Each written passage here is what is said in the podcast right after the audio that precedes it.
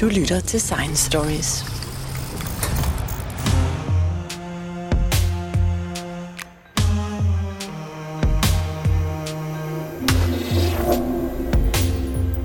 Professor Uffe Gro Jørgensen fra Niels Bohr Instituttet på Københavns Universitet leder et forskningsprojekt, der skal udvikle metoder til at spore liv i rummet og på andre planeter end Jorden. Og han leder også efter liv andre steder i universet. Og det er ikke små grønne mænd, der flyver rundt i suppetallerkener, du leder efter, Uffe Gro Nej, vi prøver netop at lede efter noget, der er mere generelt. Noget, der ligesom er basalt liv øh, som koncept, ikke som, som begreb.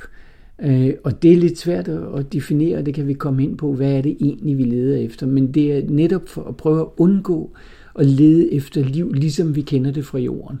Men at prøve at finde ud af, er der noget mere bagom, som er livsprocessen eller livet i en mere bredere forstand. Og det er det, vi prøver at finde ud af, hvad er og lede efter. Så vi ikke falder i den der faldgruppe med, at vi leder efter små grønne mænd. Det gør vi ikke.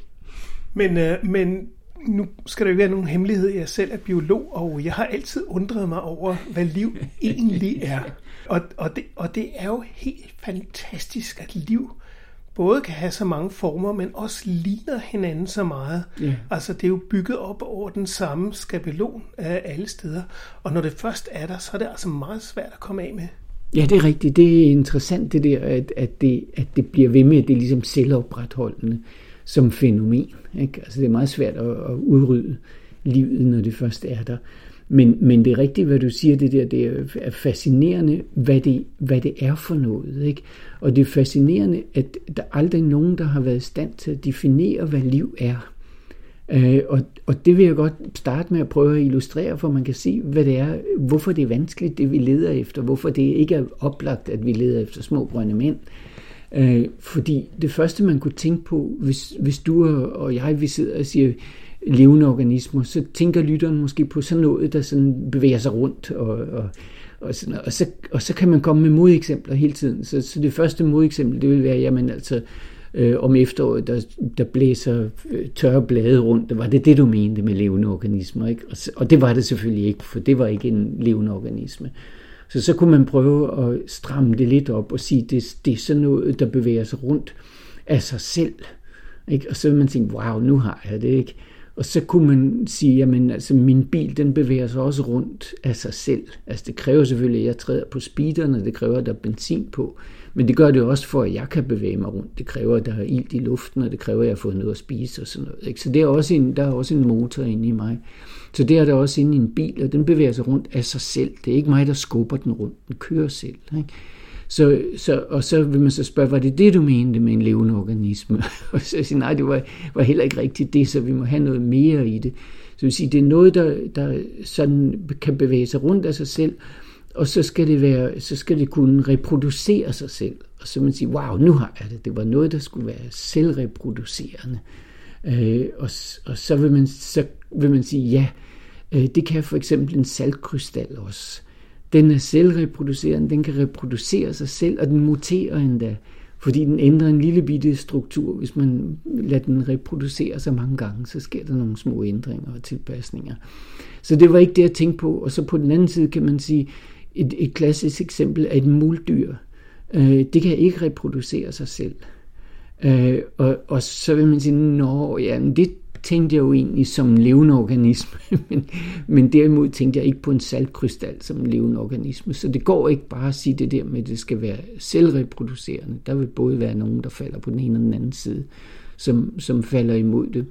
Og så, det er, øh, så sådan er det, at det, det er ligegyldigt, hvad man sætter op for et kriterium øh, for, hvad er en levende organisme, så har der aldrig været nogen, der har været i stand til at finde en definition. Og så kan man sige, at det er så ligegyldigt, øh, fordi vi ved godt, hvad det er, vi snakker om. det er bare ikke rigtigt. Vi ved ikke rigtigt, hvad det er, vi snakker om. Og specielt, når man så skal sige, nu kigger vi efter det, så kan man sige, hvad er det, I kigger efter? Og der bliver man nødt til at have en konkret definition. Øh, og, og den her går ikke. Og det, det leder selvfølgelig også frem til, udover det svært at så finde ud af, hvad man, hvad man leder efter, og det gav så helt klart udtryk, da man første gang begyndte at lede efter liv på Mars. Fordi der ledte man efter noget, der havde metabolisme, altså fordøjelse på en eller anden måde. Øh, spiste og, og, og brugte energien fra det, man fik ud der. Og det viste sig at være en fuldstændig utilstrækkelig definition. Og man endte op med en konklusion fra et af, et af, af rumhistoriens dyreste projekter, vikinglanderne på Mars. Men endte op med en konklusion, der sagde, at der er ikke nogen klare indicier for, at der er levende organismer på Mars. Og det er i virkeligheden der, man stadigvæk står den dag i dag. Det var i 70'erne, man gjorde det. Men det viste sig i hvert fald, at vi, vi, vi vidste ikke, hvad det var, vi ledte efter, og man vidste ikke, da man sendte vikingsonderne op, hvad var det, man ledte efter. Men man bekloger på, at det er vigtigt, at vi ved, hvad vi leder efter, før vi kan lede efter det. Og det er den samme situation, som vi står i dag, og det er det, du begyndte med at sige, at vi har lavet et center, Center for Ekstraterrestisk Liv, som, som ligesom har det formål at lede efter ekstraterrestisk liv. Men derunder, der ligger jo altså også at finde ud af, hvad er liv? Og derfor er vi både biologer og kemikere og fysikere og astronomer i, i centret, som prøver at lave noget interdisciplinært, hvor vi, hvor vi prøver at koble de der ting sammen og, og prøve at finde ud af både, både, hvad er det, vi leder efter, og hvordan leder vi efter det. For nogle år siden, da jeg var udsendt af EU til Thailand, hvor jeg skulle ja. tale til thailænderne omkring, hvordan vi formidler videnskab, og, og vi havde en, en dialog i gang omkring det, så var der så en, en thailandsk lærer, eller han var sådan en slags leder af deres øh, projekt. Han sagde, at det er jo nemt at forklare øh, eleverne, hvad liv og hvad ikke liv er. Men for eksempel, man kan tage den her stol og sige, den kan ikke røre sig, den er, det er en stol. Yeah. Den er, den er ikke levende, og så, så peger han hen på, øh, på en plante, der voksede i vindueskarmen. Og så sagde han, jamen, og der kan vi jo se, den vokser, den er levende. Sådan kan man definere, hvad liv og ikke liv er. ja, og det kan man ikke. nej, det kan man ikke, og, og jeg kunne ikke lade være med at sige, at øh, den her stol, som er lavet af bambus, ja. den, den kan man måske plante ud i haven, og så vokser ja. der en stor bambusplante op, så man kan på ja. ingen måde, bare ud fra udseendet, eller, eller hvor lidt man ved, nej. øh, forudsige, hvad det ja. er. Ja. Så det er kompliceret ja. at forklare. Ja. Og, og, og det var så også det, man gjorde med vikingsonderne, at ja. man havde ikke forudset, at Nej. de resultater, Nej. der ville komme, at de rent faktisk ikke kunne bruges til noget bagefter. Nej, altså de, kunne jo, de, de var jo et fantastisk projekt, og, og, og, og, og, det ville være nedgraderet at sige, at det ikke kunne bruges til noget, fordi det kunne det, men det kunne ikke bruges til at svare på, er der levende organismer, eller er der ikke levende organismer. Og det var en, en øjneåbner. Øh, Øh, og for mig der har det egentlig været lidt en øjenåbner på den måde, at jeg også har tænkt på, at sådan er det jo i det hele taget, når vi taler sammen. At vi ved ikke rigtigt, hvad det er, vi taler om, og sådan skal tale nødvendigvis være, fordi at alle vores ord er sådan lidt, øh, lidt øh, udsvævende i det. Og det kan være, at jeg mener noget helt andet, end du mener præcist med de ord, som vi bruger. Og det er også derfor, at man, man, øh, altså derfor man kan misforstå hinanden, men det, det kan man gøre på mange måder. Men man kan også gøre det ved, at man ligger en forskellig mening i de forskellige ord, som man bruger. Og der er øh, liv en meget klar ting. Ikke? Altså, vi kan sagtens tale om liv, og som du siger, man kan sagtens sige, det der er levende, og det der er ikke levende, og så kan man være enig i det eller uenig, og vi ved på en eller anden diffus måde godt, hvad det er, vi snakker om, og vi kan have en god samtale om det. Men vi kan i virkeligheden, i virkeligheden har vi en samtale om noget, vi ikke rigtig ved, hvad det er, vi taler om, og det er lidt sjovt. Men sådan er der mange, mange ting, øh, som man taler om som, øh, som man ikke rigtig ved sådan præcist, hvad det er, man taler om. Og det er også meningen med sprog. Ikke? Altså, det er fint nok. Øh, men det, det går bare ikke, når man så skal bruge det videnskabeligt. Altså når man, når man skal være mere præcis i, hvad det er, man leder efter. Det er jo præcis den udfordring, vi står overfor, når vi skal lede efter levende organismer. Og derfor tror jeg også, og håber egentlig, at de første indiser, vi får for levende organismer ud i rummet, øh, det bliver sådan noget, som vi ikke rigtig kan finde ud af, hvad er. Fordi det er der, det er spændende. Men, men nu har I fået en masse millioner til at udforske, hvad liv egentlig er for noget. Øh, ja. Hvad gør I egentlig? Altså, hvor, hvor langt er I kommet? Har I, har I fundet noget, så hvor man kan sige, når man nu tror vi, at det skal være i den retning, eller det, det man skal kigge efter? Ej, øh, jeg vil sige, at øh, det vi, vi, ligger, vi ligger fundamentet for at, at forstå de ting. Ikke? Så mit mål med at starte det her center, det har været at omkring 2025-27, der bliver det verdens største teleskop. Øh, det, der hedder Extremely Large Teleskop, som skal stå i Chile. Øh, det har en spejldiameter på 40 meter, og det har en fokal længde på en halv kilometer. Øh, det, det kigger den altså ikke en halv kilometer lang, fordi lyset løber frem og tilbage fem gange, inden I kigger den. Men, men lyset løber en halv kilometer fra det kommer ind i kikkerten, til det bliver til et billede. Det er det første instrument, som findes på jorden, som vil være i stand til at tage et direkte billede af en jordlignende planet omkring en sollignende stjerne. Og det, det kan man ikke med nogen eksisterende, hverken kigger på jorden eller i rummet. Øh, I dag der skal et, en kikkert, der har en, en, et spejl på mindst 40 meter i diameter for at gøre det. Der, der, der er rent øh, basale fysiske anledning, så den skal være så stor for at det kan lade sig gøre. Der er ikke noget fiksfakseri, man kan lave. Det, det er basale fysiske begrænsninger, der ligger, som skal gøre det. Så, så vores mål, det har været at være i stand til at lave modelleringer og simuleringer, som inden vi begynder at have de her instrumenter til rådighed, er i stand til at, at lave nogle forudsigelser og dermed fortolkninger af de målinger, som man får ned på det tidspunkt. Så det er en lang, lang forberedelse. Og det vi gør, øh, det er primært, at vi laver modelleringer af eksoplaneter, af deres atmosfære, og prøver at forstå, hvordan vil atmosfæren påvirkes af forskellige former for biologi generelt. Altså ikke nødvendigvis bare biologi, som vi har på jorden, men generelt livsprocesser, hvordan vekselvirker de med atmosfæren? Hvordan kan man se forskel på en atmosfære om, omkring en planet, som har en biologisk aktivitet, og en, der ikke har en biologisk aktivitet? Og der kommer vi selvfølgelig helt tilbage til fundamentet om, hvad er det, hvad er biologisk aktivitet og, og ikke biologisk aktivitet. Men vi prøver at definere det, og så prøver vi at simulere og modellere det, og se, hvordan vil det se ud. Så hvad er det, der skal til, for at man kan se det i et spektrum optaget af en sådan kikkert, som nu snart øh, kommer til at, at, at stå færdig, øh, og som kan lave de første observationer. Sådan så vi kan lave øh, ansøgninger og forslag til, hvordan kigger man, og hvad er det, man kigger på med sådan et fantastisk instrument, og hvordan skal man forstå det, man får ud af det, og hvor er det, overraskelserne eventuelt ligger, og hvad er det, vi kan lære videre af det. Så det er en lang, så det er en lang proces. Men, men den giver os jo en hel masse undervejs ved at lave den proces, fordi den, vi bliver dels bliver vi tvunget til at, at spekulere over og analysere, hvad er liv for noget. Øh, og, og dels øh, så bliver vi tvunget til at lave nogle betragtninger om, hvordan vekselvirker livet med atmosfæren på helt basalt niveau. Øh, og, og det er jo en udfordring i sig selv, som også er, er dybt anvendelig på jorden og dybt relevant for at forstå, hvordan livet vekselvirker med jordens atmosfære. Øh, og, og, og vi kender jo vi kender jo hvordan øh, at øh, vores egen vekselvirkning med atmosfæren er, og, og de fleste øh, er meget bekymrede for den vekselvirkning, som vi gør med atmosfæren, og det, og det er, er al mulig grund til. Men nogle gange kan jeg godt være lidt ærgerlig over, det er det første, jeg møder, når jeg underviser i astrobiologi på universitetet. Det er mine studerende, de er frygteligt deprimeret omkring menneskets fremtid. Og sådan noget.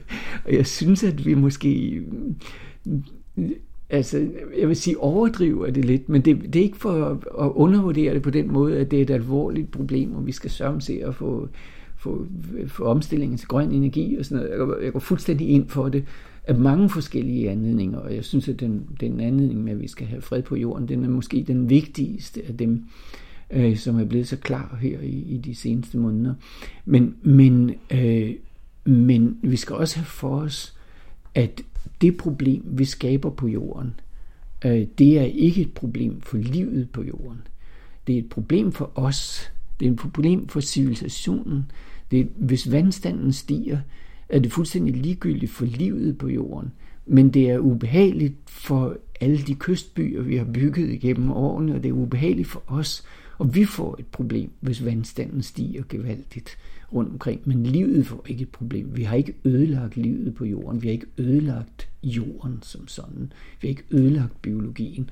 Og det er der, jeg, jeg har en kamp med mine studerende for, og jeg er glad, når jeg ser, at efter, efter vi har undervist dem, så bliver de lidt gladere for mennesket, og de forlader det. Og så synes jeg, at jeg har opnået lidt af mit mål øh, med at undervise dem, fordi de kommer, kommer til at forstå, at der har været store omvæltninger i livets evolution hele, øh, hele den geologiske tidsskala igennem. Der har været omvæltninger, som andre organismer har gjort ved jorden, som har været langt større end dem, vi gør, og dem vi overhovedet vil være i stand til at gøre. Øh, så de har omskabt atmosfæren totalt. Altså for eksempel, et klassisk eksempel er jo øh, cyanobakterien, som introducerede ilt i atmosfæren, eller man siger altid introduceret ilt. Jeg prøver at rette det lidt. De tog kulstoffet væk. Øh, men altså, det har så også den konsekvens, at der kommer mere ilt. Så, så øh, konsekvensen af deres forurening, om man så må sige, det var, at der blev mere ilt i atmosfæren. Det kunne de ikke tåle, så de døde ud. Og, og det kan man sige, det var ubehageligt for cyanobakterierne. Men det var ikke ubehageligt for livet. Det bragte jo livet et, et skridt foran.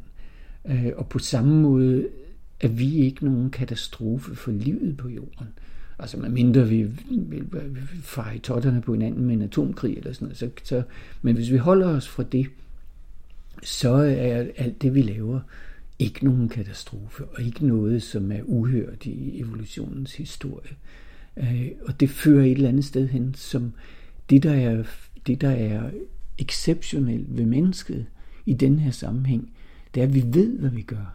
Ikke? Altså, ikke forstået på den måde, at vi gør, det, vi gør det fornuftigt, men forstået på den måde, at vi kan faktisk se effekten af de ting, vi gør. Og det er jo derfor, at det bekymrer så mange øh, mennesker, måske journalister i almindelighed, eller hvordan det nu er, at medierne øh, vil gerne tale om det. Det er jo fordi, vi har forstået det. Vi har forstået, hvad det er, der sker, så vi kan se, at hvis vi gør dit og dat, så bringer det en ubalance på den og den måde. Det er jo aldrig nogen organisme før mennesket, som har, for, har kunnet gøre. Og det er jo helt exceptionelt og helt fantastisk, at vi kan det, øh, og at vi forstår det. Men det skal ikke betyde, at så har vi gjort noget ganske forfærdeligt, fordi vi nu kan se, hvad det er, vi gør. Men hvis andre organismer havde gjort det samme, og overhovedet ikke havde forstået, hvad det var, de gjorde, så havde det ikke været mindre forfærdeligt af den grund. Så, så det, det var bare sådan et lille sidespring omkring, at mennesket er ikke efter min mening en paria eller en sygdom øh, for, for jorden. Det, vi, vi har en, en rolle, som er fin i jorden, og vi har netop den rolle, at vi kan bringe jorden mere i balance, hvis vi arbejder på det, og vi kan, vi kan bringe masse positivt frem, som er godt. Så, så vidt jeg forstår, så mener du så, at jorden har sådan set ikke rigtig brug for mennesket. Det er nok mere menneskene, der har, har brug for jorden. Og jeg tænker også på, at øh, Ja, altså hvis det, hvis det bliver rigtig slemt, er det måske kun øh, rotter og mindre dyr, der, der overlever, eller, eller måske kakelakker, eller hvis man kunne forestille sig, at der kom en, en, en kæmpe omfattende katastrofe, ja. jamen, som, som udslettede alt på overfladen, så vil der jo stadigvæk være bakterier og små organismer, som levede nede under sandkornene flere hundrede meter nede, ja. måske kilometer nede i undergrunden. Ja. Så, så jorden er jo faktisk levende. Jorden er levende, ja. Jorden er en, en biosfæren er en levende organisme, og det er jo en helt anden diskussion, som vi kunne snakke om i timevis også. Øh, hvordan at, er det en levende organisme, eller er det en form for levende organisme? Og det er jo hele den her teori, som hedder Gaia-teorien, som nogen er voldsomt imod, og nogen synes er fantastisk, og, sådan noget. og det er jo altid godt for en teori. Og den teori, den øh, opfatter jo hele biosfæren som en form for organisme. Ikke en intelligent levende væsen, men, men en form for, øh, for organisme eller feedback-mekanisme, som, som gør, at udviklingerne ændrer, ændrer nogle ting. Og der, der kan man ligge et helt religiøst perspektiv ind på det. Man kan sige, hvad er formålet med mennesket er, og, og har Gaia som sådan, altså den her, den her biosfære-mekanisme, har den indsat os eller skabt os for at gøre et eller andet bestemt. Og hvis vi nu vender tilbage til definitionen af levende organismer, så kan man sige, at man altså, som en ting, som bør indgå i levende organismer, øh, det, er, det er noget med reproduktion. Og vi så allerede talt om, at det, det kan ikke stå alene, fordi et muldyr ikke kan reproducere sig, men vi stadigvæk synes, det er levende. Men, men der kunne man sige, man, man, kunne, man kunne tage det religiøse perspektiv, at man siger, men så Gaia har introduceret mennesket for, at vi kan reproducere Gaia ved at kolonisere Mars, sådan så Gaia kommer et sted til. Ikke?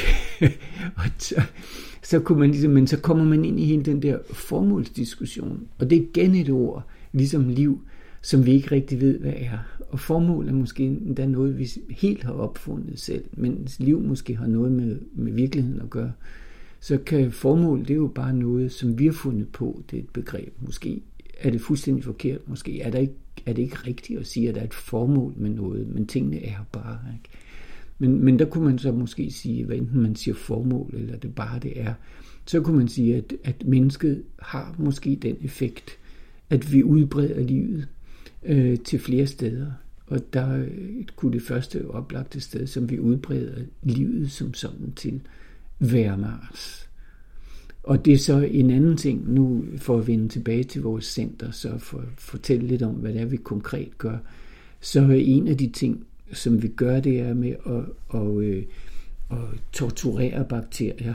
så må jeg sige, vi tager nogle bakterier, som i forvejen lever under meget ekstreme forhold. Og det, det er bakterier, der har interesseret specielt. Det er bakterier, der, der lever enten i meget tørre områder, altså hvor der næsten ingen vand er. Det kan være i ørkenen i Namibia, hvor nogle af mine kollegaer har samlet bakterier sammen. Eller det kan være oppe i, i øh, Nordøstgrønland, hvor der er meget koldt og tørt på samme tid. Eller det kan være, øh, som er, er specielt interessant for os lige nu, har været det det sidste par år, det er bakterier, som, som eksisterer meget højt oppe i Andesbjergene. Øh, Øh, fordi deroppe er der meget ultraviolet stråling, og det ser ud til at have den effekt på biologien, at de udvikler en vis resistens mod ting, som, som kan være forårsaget af ultraviolet stråling. Og det man ser specielt op, højt op i Andesbjergene, og det ser man også på Mars, som også er udsat for øh, høj ultraviolet stråling, fordi den ingen atmosfære har øh, der ser man, at der dannes en speciel salt, som hedder perklorat. Altså det er klor med fire iltatomer på. Øh, og så et eller andet andet. Det, kan være, det andet kan så være magnesium eller sådan noget. Men altså basisstrukturen i saltet er, at det består af et kloratom og så fire iltatomer. Øh, og, og det kan man sige, men det er jo fantastisk for en levende organisme, der gerne vil have ilt. Ikke? Altså, så planterne lever af CO2, koldioxid, der er kun to iltatomer på. Øh, og, og, og her har vi noget med fire iltatomer på. Så hvis man kunne bruge det, ville det være endnu mere effektivt end fotosyntesen. Og der, men, men, men perklorat er giftigt for mennesker. Øh, og øh, derfor er det, kan det potentielt være et problem, at 1% af overfladejorden øh, på Mars er perklorat. Øh, så, så det er i hvert fald noget, man skal forholde sig til, hvis man vil kolonisere Mars. Og de her bakterier højt op i Andesbjergene, de kan tåle perklorat. Og hvis vi kunne træne dem til at bruge perklorat som i deres metabolisme, i stedet for koldioxid, så øh, ville det være fantastisk at sætte dem ud på Mars. At de opbrugte den der måske perklorat, der er, som er skadelig for os, og måske endda som biprodukt produceret ilt i, i atmosfæren. Så det vil være en win-win situation for os. Øh, og måske for Gaia, øh, hvis vi bringer det der koncept ind igen, for livets udbredelse, at man kunne udbrede livet til Mars, så det der vil være en del af det.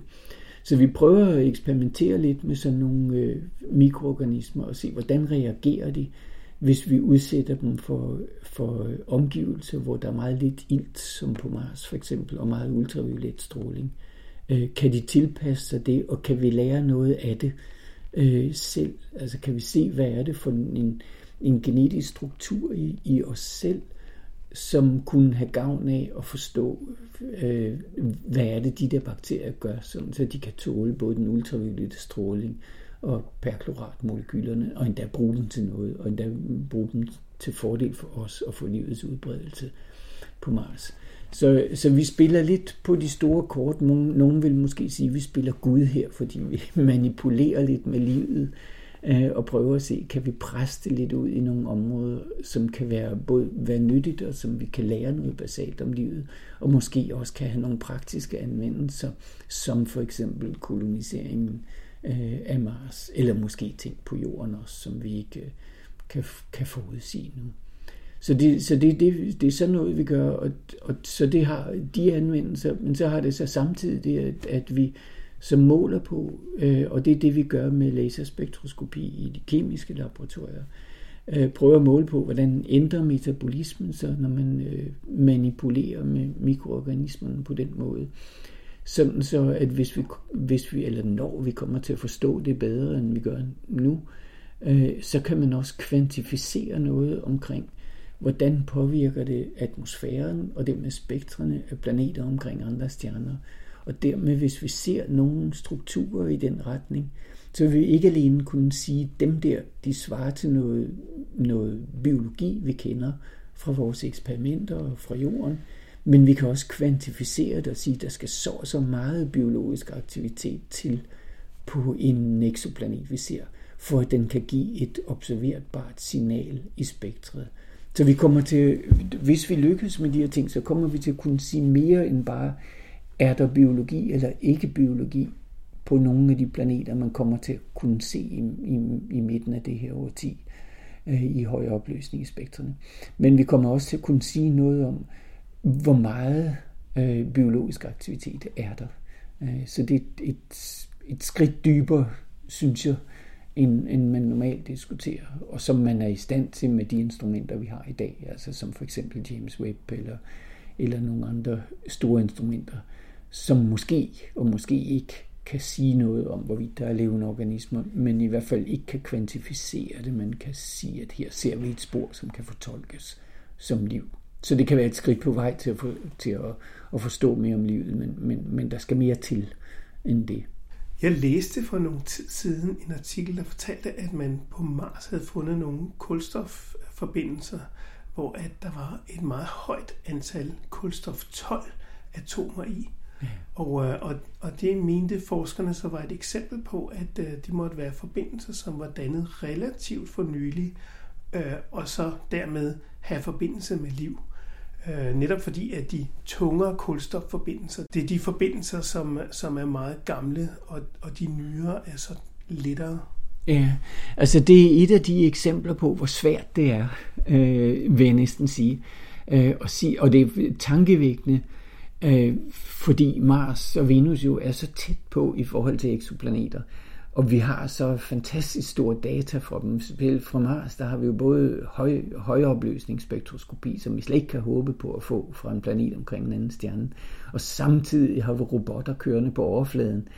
Øh, og øh, så, så man skulle, i første omgang kunne man sige, jamen så skulle vi simpelthen der, der skulle vi meget tydeligt kunne se, er der levende organismer, eller er der ikke levende organismer. Og derfor er det sådan set et meget illustrativt eksempel på, hvor svært det er, fordi selv med så mange øh, kan man ikke klart sige, ja vi har eller vi har ikke. Det, det er rigtigt, hvad du siger, at øh, fotosyntesen øh, har en præference for lettere, den lettere isotop af kulstof. Og derfor ændrer den øh, kulstof sit 12-13 forhold, altså forholdet mellem de tunge og de lette kulstofisotoper, øh, Øh, i, i blade og i, i ting, som, som er skabt af en, af en plante. Så man kan se forskel på, om det er det kulstof, vi har i, i jordens atmosfære, eller noget ikke-biologisk kulstof, og så om det er kulstof, som har været igennem en biologisk øh, proces. Og, og der er to forskellige slags planter, som giver et forskelligt øh, kulstof 12 til kulstof 13 forhold på jorden. Øh, og den øh, ene type af dem, det kulstof 12 til kulstof 13 forhold, finder man i nogle specielle inklusioner på Mars.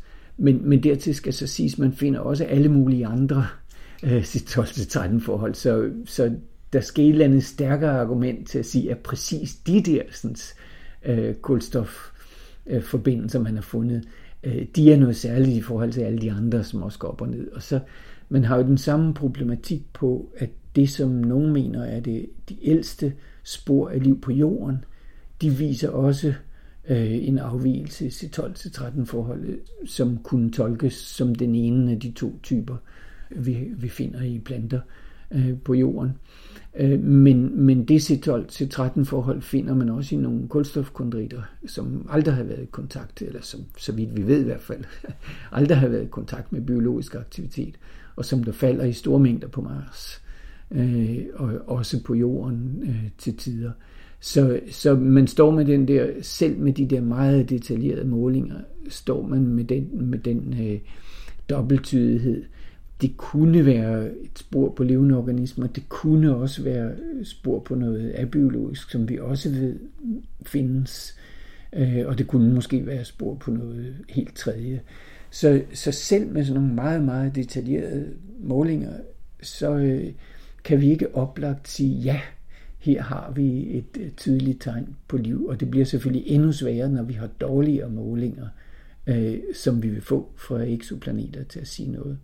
Og det er derfor, øh, vil jeg nok sige, at omkring, både omkring Mars, men, men også omkring eksoplaneterne specielt, der skal flere indicier ved siden af hinanden til at vise. Og hvis man hæfter sig ved det der med C12-C13 forhold, nu kommer vi ikke til at kunne måle C12-C13 forhold, tror jeg, ikke engang med ELT-teleskopet.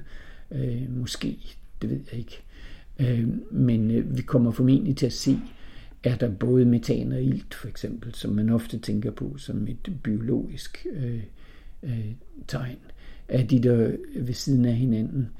Øh, men selv det kan man forklare øh, på, på andre måder end biologi, og man står altid tilbage med det her, der er en vis sandsynlighed for, at der er en biologisk aktivitet, og derfor skal man have flere indicier. Og hvis man så ser på det der med, med, med CO2 og ilt, og, og måske endda C12-13 forholdet, øh, hvis man så så noget, der pegede på liv, som vi kender det fra jorden, så, så kunne man sige, jamen altså, øh, det, plejer, det peger på en plantevækst. Øh, så det er noget, der minder om fotosyntese, ligesom vi har på jorden. Nu vil vi prøve at sige, hvis det er det, hvad skal vi så mere se? Og så vil man kigge efter det, og se, om ser vi det, eller ser vi ikke det. Og så vil man enten styrke den teori ved at sige, at det ser vi også, eller også vil teorien falde fra hinanden, fordi man siger, det ser vi ikke. Og der er et, et, øh, et godt eksempel på her, på netop det, du nævner der, fordi så kunne man give sig i kast med at se, ændre refleksionen i rødt og blåt lys i forhold til hinanden, øh, som funktion af, når planeten drejer rundt omkring stjernen. Fordi det vil vi forvente, hvis der var plantevækst. Det vil være, det vil, hvis vi så på jorden, vil vi se det. Fordi at øh, planter, altså grønne blade på træer, Øh, de udsender faktisk mere rødt lys, end de udsender grønt lys. Det er en lidt, øh, en lidt øh, mærkelig ting umiddelbart for os. Vi vil tro, de var grønne, men, men grønne blade er faktisk meget røde. Men det røde lys, som de udsender mere af, end det grønne lys, vi ser, det ligger lige uden for øjets følsomhedsfunktion, så vi ser det ikke.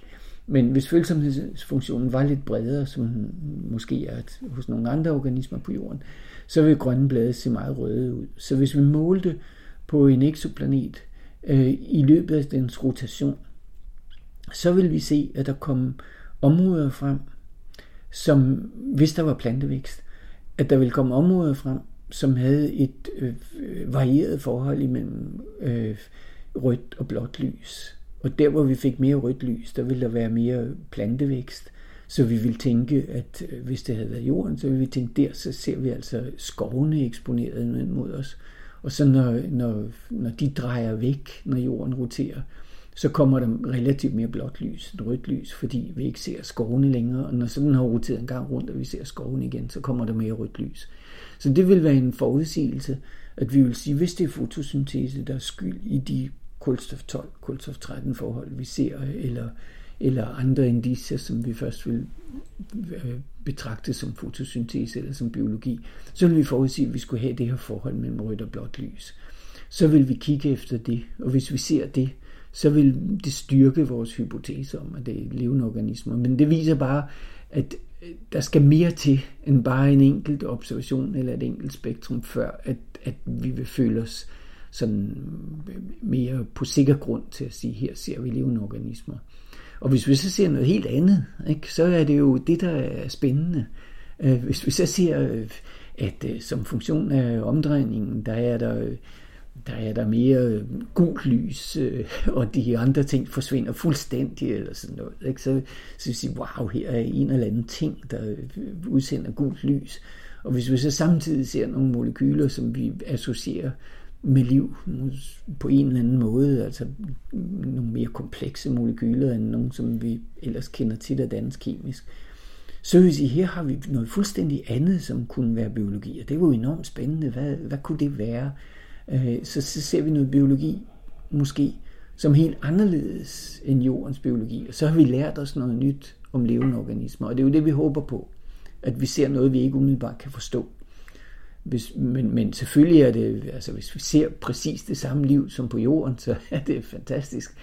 Øh, og, og, og hvis vi ser, at øh, på alle de planeter, vi kigger på, eller de første 50, vi kigger på i høj opløsning med de nye teleskoper, som kommer, øh, der ser vi kun kemisk ligevægt. Vi ser kun CO2, ligesom på Mars og Venus, som jeg vil karakterisere som døde planeter, selvom man, man kan diskutere, er, det, er der nogle øh, metanproducerende bakterier og sådan noget. Men det er alligevel ikke sådan rigtig liv i stor skala, fordi hvis der er noget liv på Mars, jeg tror det ikke.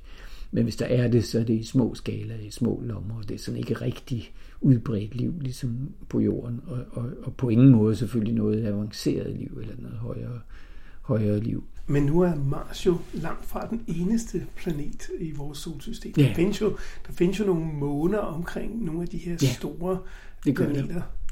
Ja, det gør det. Og, og også der er jeg lidt øh, pessimistisk, og det er jeg ked af at være.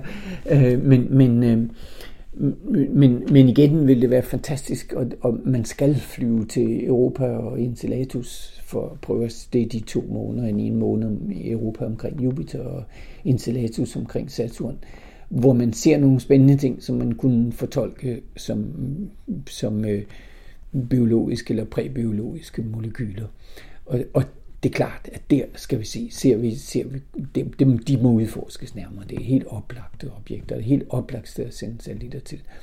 Øh, men jeg tror, man vil finde, men det er jo kun mit gæt altså, og derfor er det irrelevant, kan man sige. Men, men alligevel, hvis jeg skal gætte på noget, så tror jeg, at man finder, at der er ikke noget biologi. Og det har noget at gøre med en kompleks, basal ting omkring liv. Øh, ofte så siger folk, at en grundlæggende ting for liv, det er, at det kræver energi. Og det er faktisk forkert. Eller både forkert og rigtigt, for det rigtige, rigtigt, vi kræver energi. Det kræver, at vi skal jo spise noget, der har noget energiindhold. Men, men det er ikke det er ikke rigtig energiindholdet, som er vigtigt for os. Det er en speciel slags energi. Det er energien divideret med temperaturen, og så bliver det ligesom lidt mere kompliceret, men det er det, man kalder entropi. Og entropi, det kan man, øh, det sammenligner, beskriver man ofte som ordnet, ordenthed. Så nu mindre entropi der er, nu mere orden er der. Det, det er så lidt synd for definitionen, det gør det lidt ekstra kompliceret, det hænger sådan sammen med omvendt. Men, men sådan er det så øh, defineret. Så nu mindre entropi man har, nu mere orden har man. Derfor øh, siger man altid, at hvis man overlader systemerne til sig selv, så vokser entropien. Altså uorden vokser, orden bliver mindre og mindre. Det kender vi jo godt både fra hverdagen og fra, fra rent øh, kemiske processer. Ikke? Altså hvis man, hvis man taber en kop kaffe på gulvet, så breder kaffen sig ud over gulvet, og så antager kaffen og gulvet samme temperatur efter et stykke tid. Der opstår en uorden. Man kan ikke bringe kaffen af sig selv tilbage op på bordet, og den samler, så vi ser den aldrig samle af sig selv. Så man kan sige, det er på en måde en empirisk lov. Vi ser aldrig, at der opstår mere orden af sig selv. Der opstår altid mere uorden. Og livet, en grundlæggende definition, eller en grundlæggende betingelse i definitionen af liv, vil jeg mene, er, at livet skal, skal lokalt mindske entropien på bekostning af, at entropien øges omkring os. Og det er præcis det, vi selv gør. Det lyder så kompliceret, men det er ikke særlig kompliceret. Øh, det er præcis det, vi selv gør. Vi indtager noget energi. Øh, vi bruger den energi, øh, som, som vi spiser, eller hvordan vi nu får den ind. Vi bruger den til at lave ordnede struktur, strukturer inde i os selv. Dermed bliver vi varmere end omgivelserne. Og den varme udstråles som en voksende entropi i omgivelserne. Og så kan man vise, at der vil altid være netto eller det endelige resultat af det vil altid være, at den samlede entropi er vokset. Men vores entropi er formindsket. Og det kræver, eftersom entropien er energien divideret med temperaturen, så kræver det en høj temperatur, for at man kan mindske entropien. Så, og der er kun én form for energi, som har en rigtig høj temperatur, det er solstrålingen. Og det er derfor, det er solstrålingen, der er basis for livet på jorden. Det er solstrålingen, som driver fotosyntesen, som driver de molekyler, som vi bruger til at opretholde vores liv, til energiproduktionen inde i os, til formindskelse af entropien inde i os. Og der er så problemet med de der sådan, måner, der ligger langt ude i solsystemet, der er koldt. Og så selvom der så skulle være en eller anden geologisk aktivitet nede på bunden, så kommer den ikke op på siden af sollyset. Sollysets temperatur er 6.000 grader. Og man tænker ikke, ofte så tænker man, uha, 6.000 grader, så brænder jeg mig, hvis jeg lægger mig ud i solen. Men vi brænder os, hvis energitætheden er høj. Her er det energiens temperatur, der er høj, og det gør ikke noget. Vi kan sagtens stikke hånden ud i solstrålingen, der er 6.000 grader varm. Men, men solstrålingen er basis for livets motor, og man har den ikke nede under isen på Europa, og man har den ikke nede under isen på Enceladus. Og derfor vil det forbavse mig, hvis man fandt levende organismer på øh, Europa og Enceladus. Men, men jeg vil være enormt begejstret for at blive forbavset. så, så, ja, så selvfølgelig skal man tage det op, fordi man skal udfordre hele den her idé, som jeg nu har lagt frem. Ikke? Er det rigtigt? Er det, en defini- er det en del af definitionen af liv, som er relevant? Eller er det helt forkert, det jeg nu har siddet og sagt her? Ikke? Altså, som jeg ikke er den eneste, der, der mener, men som er en, bas, en basal øh, basis i vores forståelse af liv. Jeg vil i hvert fald ikke øh, opgive for lidt. Nej, øh, og, slet ikke. og, og jeg vil også sige, at, øh, at okay, så måske er der ikke noget i vores solsystem, ja. men, øh, men vi har jo opdaget nogle solsystemer øh, med planeter, som ligger inden for den zone, som man kunne opfatte som beboelig, altså i afstand fra deres sol. For eksempel det system, der som man har kaldt trappist. Ja. Øh, og der kunne man jo måske godt forestille sig, at nogle af de planeter, øh, når man kigger nærmere efter dem, har, måske har en atmosfære, måske har nogle tegn på liv. Ja, altså det, det kunne man sagtens, og det er absolut et, et interessant system at kigge på, og der er, er syv planeter, og, og måske tre af dem ligger inde i det, man kalder den habitable zone.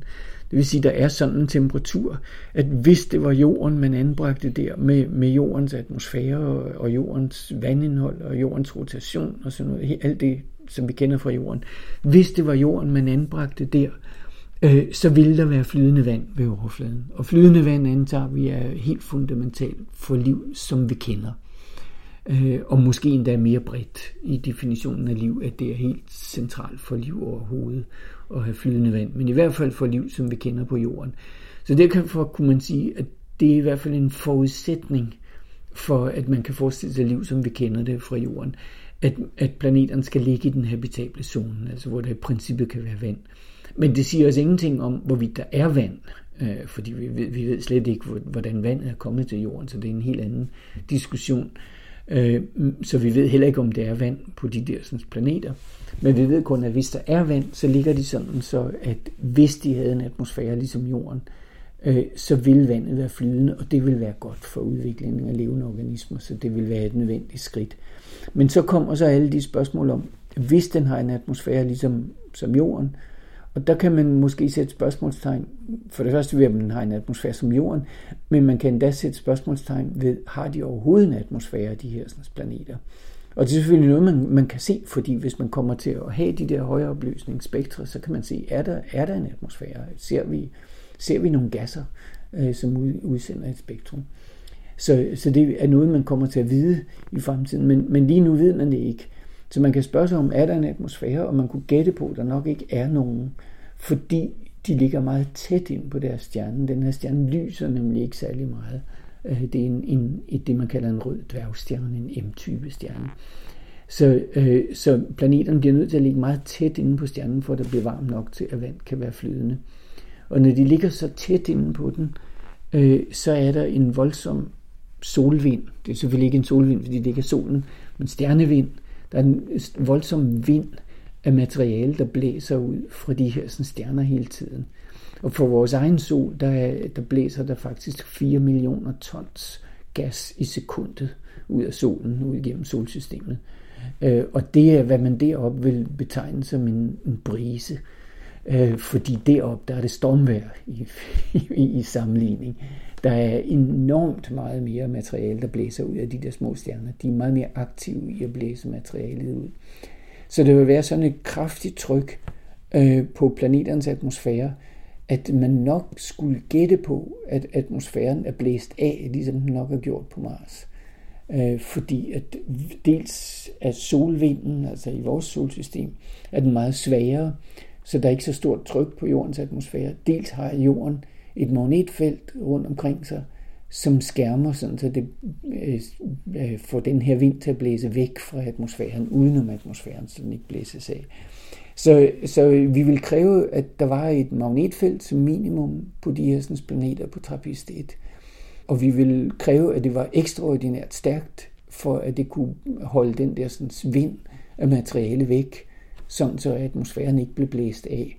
Alt det er noget, vi ikke ved øh, noget om, øh, som vi måske kommer til at kunne måle, men det bliver meget svært at måle, om der er et magnetfelt eller ej. Men derimod kan vi nok komme til at se, om der er en atmosfære, altså om resultatet er der. Så det er punkt nummer et, som, som gør mig lidt skeptisk for, om, om vi skulle forvente at finde levende organismer der. Punkt nummer to, altså så hvis der ingen atmosfære er, så er der heller ikke noget vand, fordi så damper vandet af fra overfladen, så der er ikke noget overfladevand, og dermed en, en basal ingrediens for liv, som, som vi forstår det. Øh, og så den anden, den, anden, øh, den anden indvending, man kan komme på med, det er, at når de er så tæt på, øh, så kommer de øh, til at have bundenrotation, ligesom månen har omkring jorden. Så det vil sige, at de vender altid den samme side ind mod deres stjerne, og de er tæt på stjernen, øh, som man kunne spørge sig om umiddelbart, som vi forstår liv, at det er nok ikke så positivt for livet, at der er meget varmt på den ene side og meget koldt på den anden side. Og specielt, at der måske er så varmt, så atmosfæren forsvinder øh, på den ene side og fryser ud på den anden side. Men, men, så der er, en masse, der er en masse minuser samtidig ved, at det er et spændende system, og det er selvfølgelig et system, som, man, som er en udfordring, man skal se på det. Er det kunne man virkelig forestille sig, at der er noget, noget levende der, eller noget, der minder om vores egen jord i sådan et system? Jeg kan huske for mange år siden, der snakkede man om sådan noget, der hed en Drakes ligning, hvor man øh, i et meget simpelt system sagde, jamen, hvor mange øh, stjerner er der, hvor mange af de stjerner har planeter, hvor mange af de planeter ligger inden for en, en bestemt afstand fra stjernen og har mulighed for at bære liv. Øh, men, men du gør det jo meget mere kompliceret, kan man sige, fordi ja. nu er der lige pludselig en, en masse flere faktorer. Ja. Øh, så selvom vi har fundet en, en masse planeter rundt omkring en masse stjerner, så er det, ja. så er det blevet øh, virkelig meget sværere at vurdere. Ja. Jamen, det, det er rigtigt. Der er mange flere faktorer end i Drakes ligning, men Drakes ligning var heller ikke ment øh, af, af Drake, af Frank Drake, til at være ligesom en fyldsgørende øh, beregning af, hvor mange planeter er der med levende organismer. Det er den ofte brugt tilbage efter. Det er faktisk meget sjovt. Jeg læste for nylig øh, Frank Drakes egen beskrivelse af, hvordan han fremsatte Drake-ligningen. Han skriver, at øh, det var jo det første møde, som det første internationale møde, man havde, hvor at øh, alle forskere, der beskæftigede sig med ekstraterrestrisk liv, var samlet på én gang. Øh, og, og der skrev han så, som introduktion til mødet, skrev han så på tavlen, ligesom, hvad er det, vi skal diskutere? Det er de her faktorer, som vi bliver nødt til at vide noget om. Øh, og så skrev han den der ligning op for ligesom en disposition til mødet. Og så som en lille kuriositet, så skrev han jo efter det, det var det første internationale møde, hvor alle forskere i verden, der arbejdede med det her, mødtes. Vi var her alle otte. så, det var ikke et stort felt øh, dengang, men det, det var der, hvor det begyndte. Men en af faktorerne i Drakes ligning, det er jo netop den, den første faktor, det er, hvor mange stjerner dannes der øh, per år. Ikke? Altså, hvor mange stjerner er der, der kan dannes planeter om. Øh, og så er de næste faktorer, de begynder med, hvor mange planeter er der omkring de her stjerner, hvor mange af dem er jordlignende på en eller anden måde, og så hvor mange af dem, hvor stor er sandsynligheden for, at man udvikler liv, og det bliver til intelligent liv, og de udvikler radiokommunikation og sådan noget. Så det er de næste faktorer. Men den, den faktor, der siger, hvor mange planeter er der omkring andre stjerner, og hvor mange af dem ligger i den beboelige zone, altså er på en eller anden måde jordlignende. Men, men jeg har allerede sat et advarselstegn op det der med, at de er i den beboelige zone, betyder ikke, at der er nogen, der bor der. Det betyder ikke engang, at der er nogen, at man har mulighed for at bo der, så vi illustrerer det med, at det er ikke nødvendigvis, at der er vand, og det er ikke nødvendigvis, at der er en atmosfære og sådan noget. Det betyder bare, at de ligger i en sådan afstand fra stjernen, at hvis det var jorden, man placerede der, så ville der være flydende vand, hvis der var vand. Altså, det vil ikke være som damp, og det vil ikke, det vil ikke dampe af, ligesom, ligesom på, på Venus, og det vil ikke være som is, ligesom på Mars, men det vil være på flydende form. Men det forudsætter altså også, hvis der var vand. Så, så når alt det er sagt, så er det at være i en beboelig zone ikke det samme. Som, men, men, men vi kan regne ud i dag, hvor mange nogenlunde jordstørrelse planeter er der, som ligger i den beboelige zone, med den begrænsning, at, at hvad beboelig zone betyder. Og der kan man komme frem til, at cirka hver tiende stjerne i vores galakse har en jordstørrelse planet i den beboelige zone. Og det kan man sige, det er jo et kolossalt tal, fordi der er størrelsesorden 100 milliarder stjerner i vores galakse. Og hvis hver tiende af dem har en planet, der ligger i den beboelige zone, det havde Frank jo ingen anelse om på det tidspunkt, men det har vi i dag. Så vi kan sætte nogenlunde tal på, at hver tiende af dem har det. Så vi har altså cirka 10 milliarder jordstørrelse planeter, der ligger i den beboelige zone omkring en stjerne et eller andet sted i vores galakse.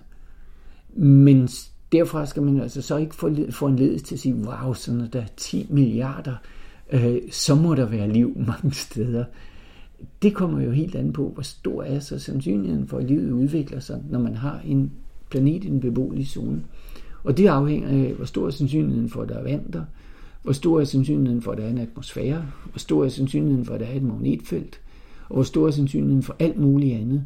Og selv hvis vi har alt det opfyldt, hvor stor er så sandsynligheden for, at livet opstår? Vi, ved, vi har ingen anelse om, hvor stor sandsynligheden er for, at livet opstår, hvis vi har de, rene, de rigtige fysiske betingelser til, at det kan opstå. Men jeg tænker også, hvis liv opstår et eller andet sted, ja. så er det næste problem, det er, hvad skal det leve af?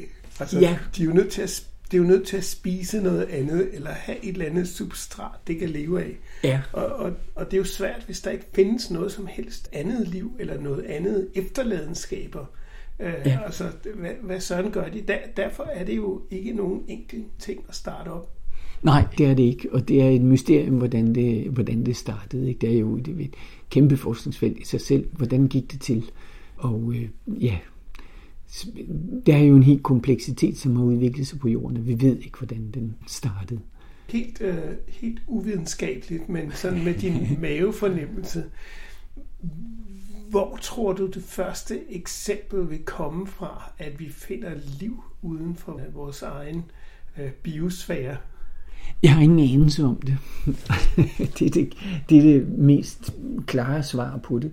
Og det er derfor, det er så spændende at, at studere, fordi at der kan være hvad som helst. Ikke? Altså, det kan være, at øh, vi er det eneste sted i galaksen, øh, hvor der findes levende organismer af nogen karakter overhovedet. Det kan også godt være, at der findes liv mange steder, og, og, øh, og, og hvis der gør det, så kan det være, at vi er det mest avancerede form for liv, der overhovedet findes. Noget kunne tyde på det, når vi aldrig hører noget fra nogen andre, det er selvom vi selv sender signaler ud, som andre kunne høre. Øh, Øh, så det, det kunne ligesom tolkes i den retning. Vi er det mest avancerede civilisation. Men, men man kunne også indvende, at vi er så dumme, så vi ikke forstår det, at der er nogle andre, de er hele tiden.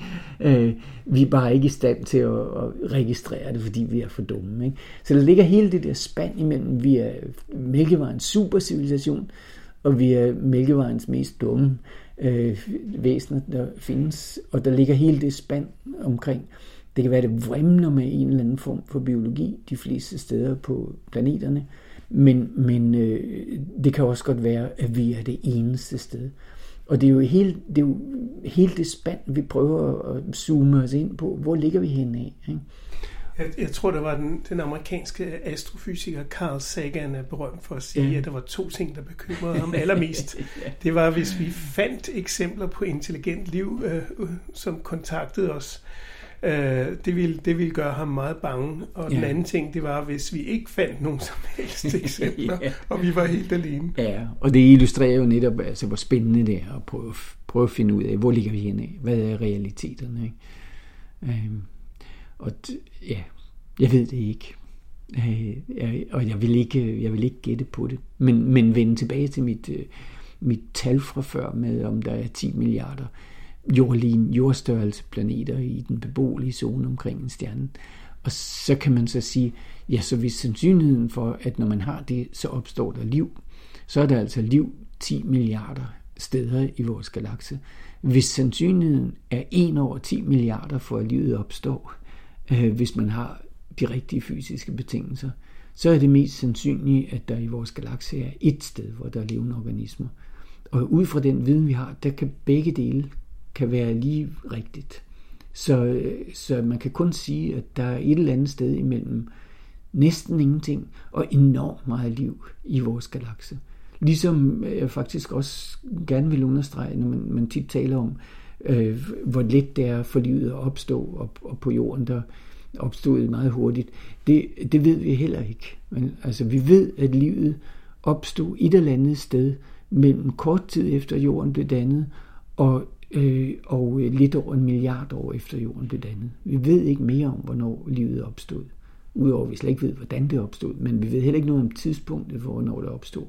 Så, så vi er i det samme dilemma der, at vi kan sige, at livet opstod enten bang, hurtigt, lige efter det kunne lade sig gøre, eller der gik enormt lang tid. Altså en milliard år er jo lang tid. Ikke? Altså, så, så et eller andet sted derimellem ligger vi. Så, så, så, så vi er på bar bund med, med begge dele, og derfor er det et enormt interessant og en, med enormt mange muligheder for, hvad vi kan finde ud af. Det er i hvert fald værd at vide. Tak skal du have, øh, Uffe Kro Jørgensen. tak i lige måde. Tak for at jeg måtte være med.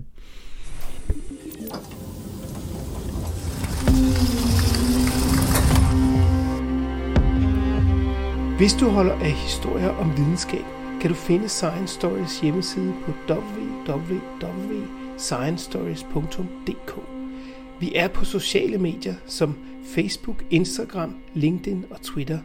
Du kan finde vores podcast på de fleste podcastudbydere som SoundCloud, Podimo, Spotify, og hvis du bruger Apple Podcast, må du meget gerne give os en rating og en kommentar, så andre også kan finde os. Jeg hedder Jens Deget, og dette var Science Stories.